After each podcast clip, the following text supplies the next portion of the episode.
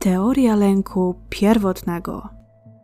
Witajcie kochani w odcinku ósmym zatytułowanym Zmagania Adama Płacz zniewieściały. Nie pierwszy raz mówię ludziom, że to, z czego musimy się dzisiaj wyleczyć, to stereotypy. Jednym z nich jest to, o czym śpiewał Muniek Staszczyk: Chłopaki nie płaczą. Powszechnie uważa się, że prawdziwy mężczyzna to twardziel z wielką klatą i dużym bicepsem. Małym chłopcom mówi się, że nie mogą płakać, mają być silni, a płakanie jest zarezerwowane tylko dla dziewcząt. W rezultacie płacz kojarzy nam się ze słabością. Kupiliśmy to. Kiedy widzimy płaczącego mężczyznę, od razu myślimy: ale słabeusz. Taki to sobie w życiu na pewno nie poradzi. Dlatego chcemy to wziąć na warsztat i poddać ocenie, bo przecież jesteśmy kimś więcej niż zwykłymi ignorantami. Kiedy myślę o wzorze męskości, od razu przychodzi mi na myśl Pan Jezus. Wiem, wiem, co powiecie. Pan Jezus to symbol męczennika, a ja nie chcę być nikim w tym rodzaju. Nie dziwię się, że tak o nim myślicie. W sumie przez całe lata właśnie tak był kreowany przez religię, artystów i twórców filmowych.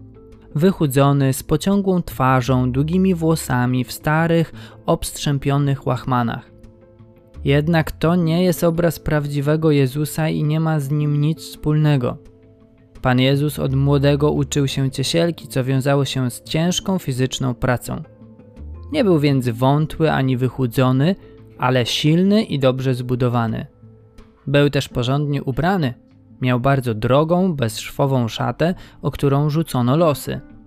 Ale przede wszystkim był dla nas mężczyzn wzorem męskości i odwagi w działaniu. Dlatego będę często wracał do jego przykładu w naszych rozważaniach. Czy Jezus płakał? Owszem, i to nie raz, ale szczególny opis pochodzi z czasu, gdy stoi przed grobem swojego przyjaciela Łazarza. Dookoła niego ludzie lamentują, a płaczki zawodzą. Jednak szczególnie ujmuje go widok sióstr Łazarza, które są zrozpaczone i błagają o pomoc. On wie, że za chwilę dokona cudu, jednak cała ta sytuacja sprawia, że się wzrusza i zaczyna płakać.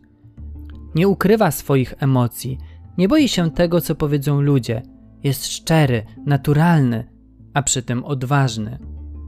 Czy był słabeuszem? Z całą pewnością nie. Mamy na to mnóstwo dowodów.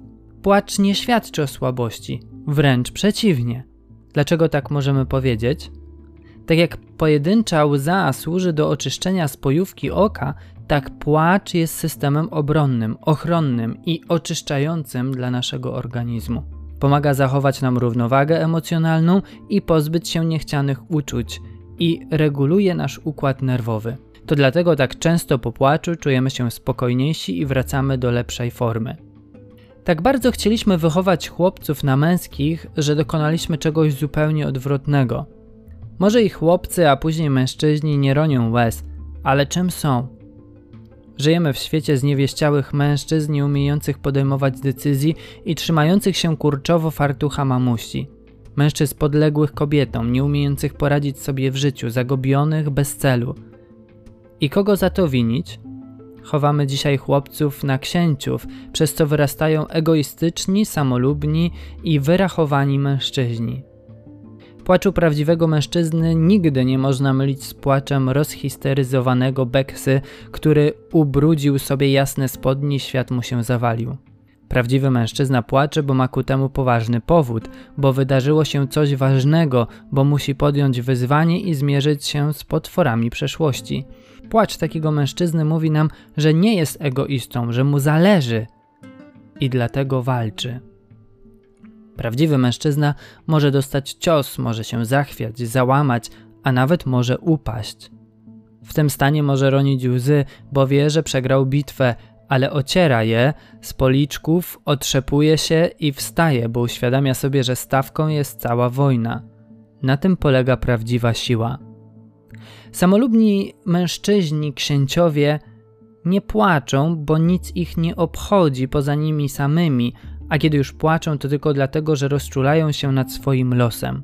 Z kolei, kiedy płacze prawdziwy mężczyzna, robi to dlatego, bo mu zależy i rozumie, że musi się przygotować do podjęcia walki, zbiera więc siły. Prawdziwy mężczyzna rozumie, że rozstanie z kobietą, gdy tylko pojawiają się trudności, to wyjście dla księciów oczekujących łatwych wyborów. Ale prawdziwy mężczyzna podejmuje walkę, wie, że rycerski trud wymaga zmagań i poświęceń. Jest świadomy, że stając w obliczu problemu, kształtuje swoją prawdziwą męskość i osobowość. Dowiedz się więcej na www.pedulski.com.